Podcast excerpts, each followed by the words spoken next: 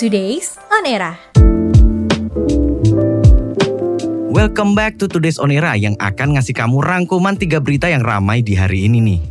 Sayangnya Today's On Era hari ini harus dibuka dengan kisah pilu nih Ramania. Media sosial kembali dihebohkan dengan kisah pilu dari ex vokalis Amigdala bernama Aya Kanina. Penulis lagu Kukira Rumah tersebut mengaku mengalami toxic relationship saat berpacaran selama tiga setengah tahun. Lewat postingan Instagram Story, Aya Kanina tak segan menyebut sosok mantan kekasih yang telah melakukan kekerasan kepadanya. Ya, Ayah Kanina menulis bahwa sosok tersebut adalah vokal kedua sekaligus lead gitar di band Amigdala. Duh, nggak kebayang kan gimana mental Mbak Ayah.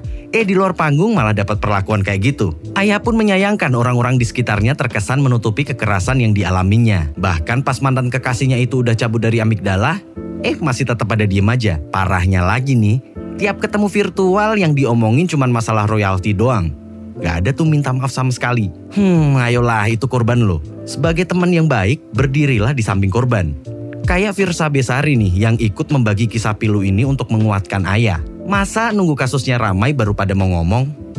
Buat Mbak Ayah nih, semoga kamu semakin dikuatkan ya. FYI aja nih Ramania, Ayah Kanina sendiri udah keluar dari Amigdala sejak Agustus 2020 lalu. Lagu yang ia tulis ini juga menginspirasi Umay Sahab untuk membuat film dengan judul yang sama yakni Kukira Kau Rumah. Film ini pun sukses mendapatkan lebih dari satu juta penonton. Nah, kalau Umay Sahab terinspirasi untuk bikin film dari judul yang sama dan udah izin, gimana dengan Pamungkas yang lagi-lagi dituding plagiat? Ini kali keduanya loh, Pamungkas dituding plagiat sama netizen. Kok bisa ya? Jadi, lagi-lagi nih, Pamungkas tersandung tudingan plagiat. Ia diduga menjiplak puisi karya Charles Bukowski yang berjudul Bluebird untuk single terbarunya berjudul Birdie. Lirik dalam lagu tersebut dianggap memiliki kemiripan dengan puisi sang penyair asal Amerika Serikat itu. Pamungkas pun mengganti lirik lagu Berdi dan merilis ulang di kanal YouTube-nya. Atas tudingan tersebut, Pamungkas sudah memberikan respons, berbincang bersama Arman Maulana. Namun, Pamungkas belum mau banyak berbicara karena tudingan tersebut terlalu sensitif untuk dibahas saat ini. Ia pun mengatakan kalau akan menjawab tudingan-tudingan itu di album keempatnya. Lah, ini mau jawab tudingan atau promo album nih? Ah, tapi di luar itu, ini memang kali keduanya Pamungkas kena tudingan soal plagiat. Sebelumnya nih, pada tahun 2021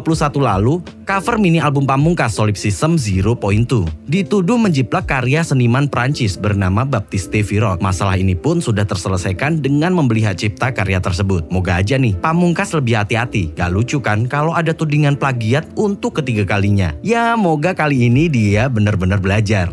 Duh, ngomongin belajar nih, pengen banget dah belajar sama Raffi Ahmad dan Nagita Slavina.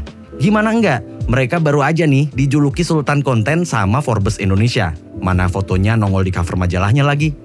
Kan keren ya? Nah buat kamu yang nggak tahu nih, jadi Forbes Indonesia itu baru aja memilih 5 konten kreator digital yang berhasil membangun ketenaran dan kekayaannya lewat berbagai platform digital. Tapi nggak cuma tenar dan kaya doang nih konten-konten tersebut juga harus positif. Nah, menurut Forbes Indonesia nih, selain untuk hiburan, Raffi Ahmad dan Nagita Slavina berhasil menggunakan platform digital untuk menyuarakan pesan sosial di masa sulit ini, membantu UMKM dan lain sebagainya. Selain itu, Forbes Indonesia mengakui perubahan mereka yang sebelumnya merupakan entertainers menjadi entrepreneurs melalui usahanya yaitu Rans Entertainment.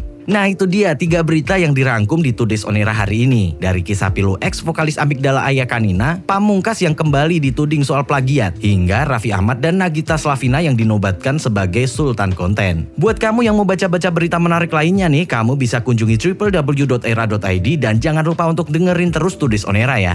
Bye-bye Era Mania. Eranya podcast. Now is the era.